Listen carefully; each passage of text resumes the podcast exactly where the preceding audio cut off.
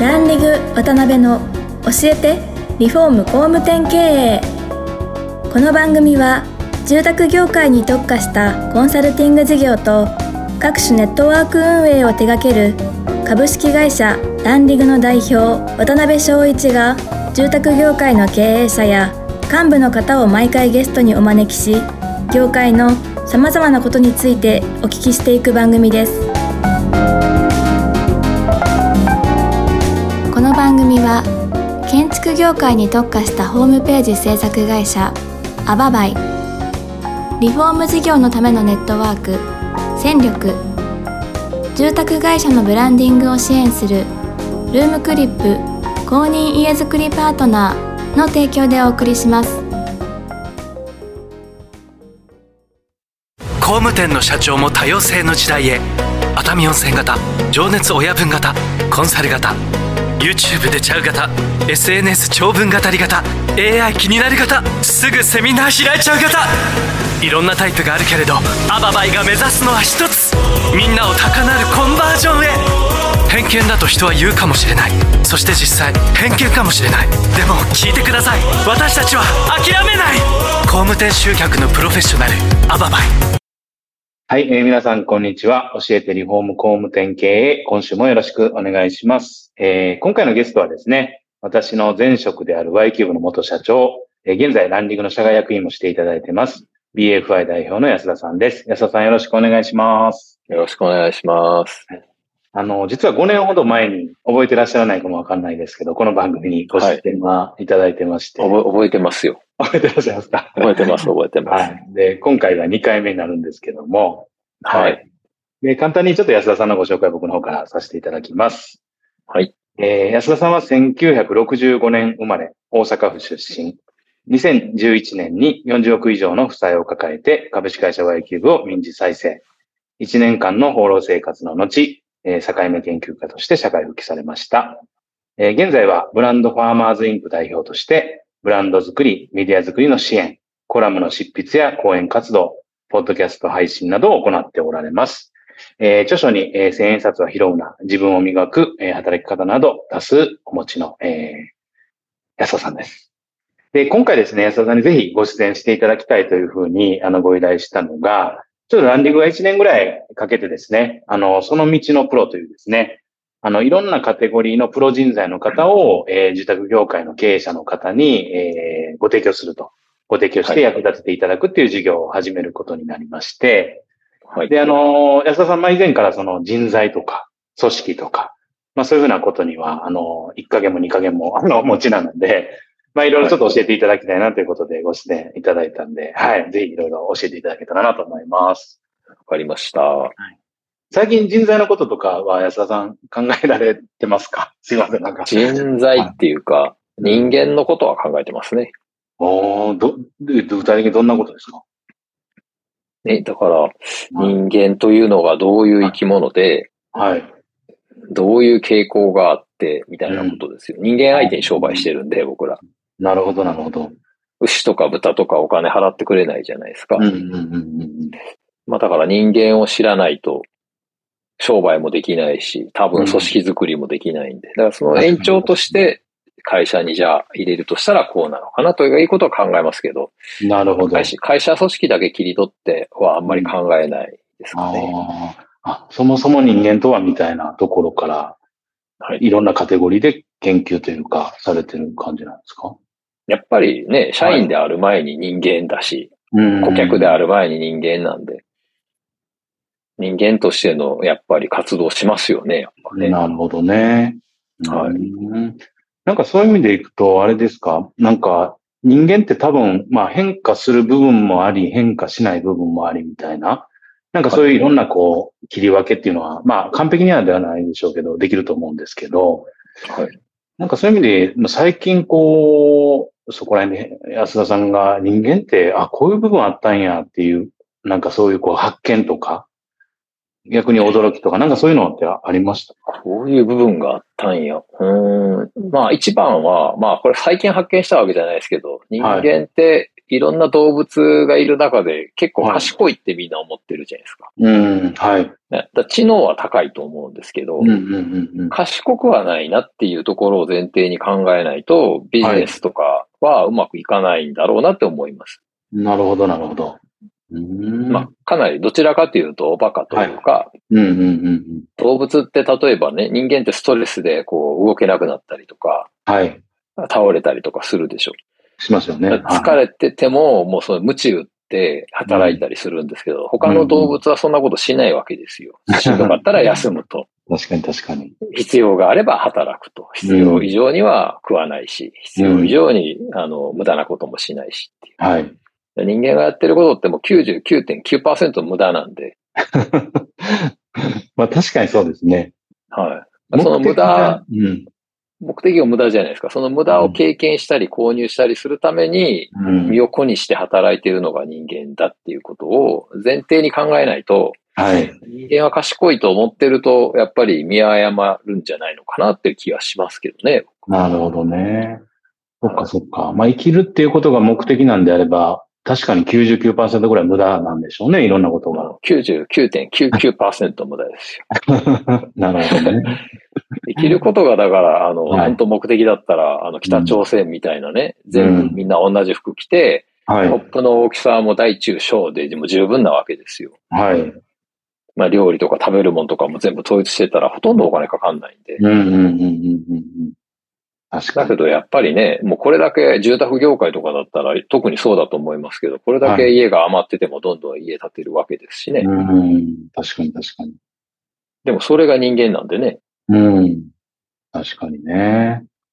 なんかそういう、こう、ところに、まあ、その理解がないと、なんで売れへんねやろうとかね、いろんなことで血迷っちゃいそうですね。いろいろ戦略立てるんでも何でも。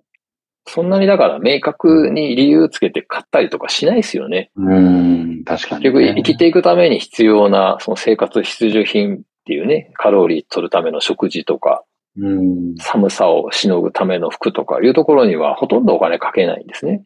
確かに確かに。例えば仕事でどうしても必要なスーツとかはどんどん安くなっていくけど、はい。でも別にこんな服いらんだろうっていうね、あ穴開いて全然防寒になってないような服とかには、お金かけるわけなんですよ。確かに確かに。うん。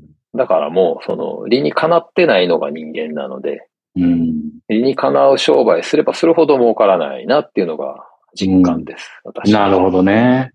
はい。なんかそのあたりちょっと、えー第何話かのビジネスモデルみたいなところでもお聞きしたいなと思うんですけど、まあ多分安田さんのその面白いテーマでのお話をずっと聞いてると、多分あの本題からずっとずれてらっしゃると思うので、はい。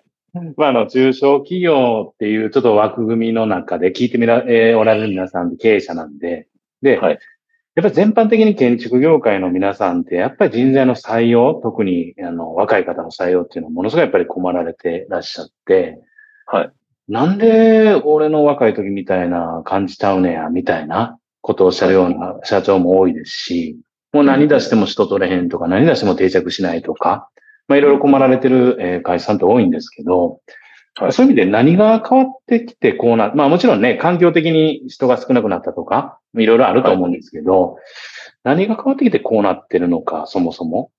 っていうのって何か安田さんの中で考えられたこととかってありますか？あの、あらゆる仕組みは多分その賞味期限っていうのがあると思うんですね。はい。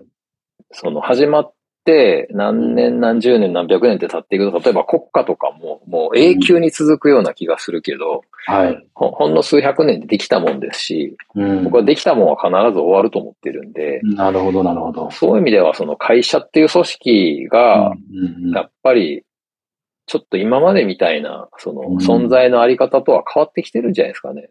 うんお金を出して人を雇って、はい。給料分以上に働いてもらったものが利益として残るっていうこと自体が、うん。もう多分機能しないんじゃないかなって気がしますね、僕は。なるほどね。うんまあ、ある程度、その搾取して、資本家からが搾取するっていう構造の中で、まあ、いろんなものが回ってたものがだいぶ変わってきてるっていうことですよね。まあ搾取とは言わないですけど、例えば僕らが社会人になった頃は給料の3倍から5倍は稼ぎよって言われたら、はいはいはい、わかりましたって感じでしたけど、うん。でも冷静に考えたら、な、なぜなのっていうことになってくるわけじゃないですか。ね、30万の給料なのになぜ150万円分働かなきゃいけないんですかっていうと、はい。その答えがやっぱりその会社にはこういう経費が必要でっていうことなんですけど、それがだから働く側からしたら、その、よく意味がわからないというか、はいはいはいはい。そうなってきてるんじゃないですかね。うんなんでそんな僕がっていうことですよね。そうですね。うん。あの、だから会社と社員の利害関係が一致してないと思いますね。うん会社はできるだけ給料を抑えた方が利益出るし、そうですね、確かに。社員さんからすると、その、同じ20万の給料だったら、できるだけ短い時間でできるだけ楽な仕事しした方が、うん。まあ、効率いいわけですよね、普通に考えたら。確かに確かに。だ会社から見たらできるだけ安い金額で、うんできるだけ優秀なやつが、できるだけたくさん働いてくれるのが効率がいいわけなんで、まあ、当然のことながらやっぱ相反するもんですよね。なるほどね。それはあれなんですかね、そういうギャップとか矛盾みたいなものを、やっぱりはいなんかその会社としての熱狂とか、いろんな他の要素で埋めてたんですかね、これまでの時代って。そうですね。なんかそのビジョンとか、この人と一緒にやったらみたいな。だってついこの間まで、そのはい24時間働けますかっていう CM が普通に流れてたわけじゃないですか。今あんな CM 流したらもう大貧縮だし、スマホがね、そもそも出てきてまだ15年しか経ってないんで。だからやっぱりもうこの10年ぐらいで世の中はもう変わっちゃったんですよ。うん、なるほどね。認めないとしょうがないですよ、そこ。うん。けど、その、まあ、業界に限らず、やっぱり経営者って会社を大きくしたいなとか、まあ、いろんなね、社員を、優秀な社員抱えてね、えー存在感のある会社にしたいなとかっていう志あるじゃないですか。大体の経営者って。はい。だいぶそれって苦労されるでしょうし、逆に不可能なことになってくるっていうことなんですかね。不可能っていうか、その何をもって優秀かっていうのが昔は単純だったじゃないですか。うんうんうんうん。もう言われたことを言われた通りに、とにかく一生懸命やったり、うん。あるいは残業して頑張ってくれたりとかするとみんな利益出たわけですけど。今、やっぱりね、それではなかなか利益が出ない時代なので、うん。まあ、だから、今ある仕事をこなしていくっていう仕事と、はあとは新しい売り上げ作っていくっていう仕事があるとしたら、売り上げ作る方はもう社員に向いてないと思いますよ。ああ、なるほどね。うん。なんかそんなね、優秀な人っていう定義はちょっと暴力的っていうか、はい。ちょっと大雑把すぎるっていうか、ああ。例えば言わわれたことだけはやるけど、それ以上やらない人って多分多くの社長さんはそんなのは優秀じゃないって言うと思うんですね。はいはいはい。そこの発想を変えないと、もうこれから本当利益出ないと思いますよ。なるほどね。まあそこさえもや役割分担の中での、ゆはいまあ、ゆ上、上下、経過っていうことになってくるんですかね。そういう意味まあ、で。役割によってだから優秀さって変わるので、変わるということですね。うん、言った以上のことはやらないけど、うん言ったことだけは言った通り、言った時間できっちりやってくれるっていうね。はいはいはいはい。で、この人だけだとそんなに売り上げは作れないですけど、うんこの人が、まあ、そこそこな、まあ、安めの給料で一生懸命働いてくれたら会社って利益が出るわけですよ。確かに確かに。うんこういう仕事が、まあ僕は社員に、正社員に一番向いてると思いますね。うんなるほどね。あ、ありがとうございます。なんかそのあたり、ちょっともう少し深掘りさせてもらいたいんですけれども、あの、いちょっと時間になってきましたので、次回その続きから、わかりました。はい、な あの、はいさせていただきたいと思います。はーい。吉田さん、今回ありがとうございました。ありがとうございました。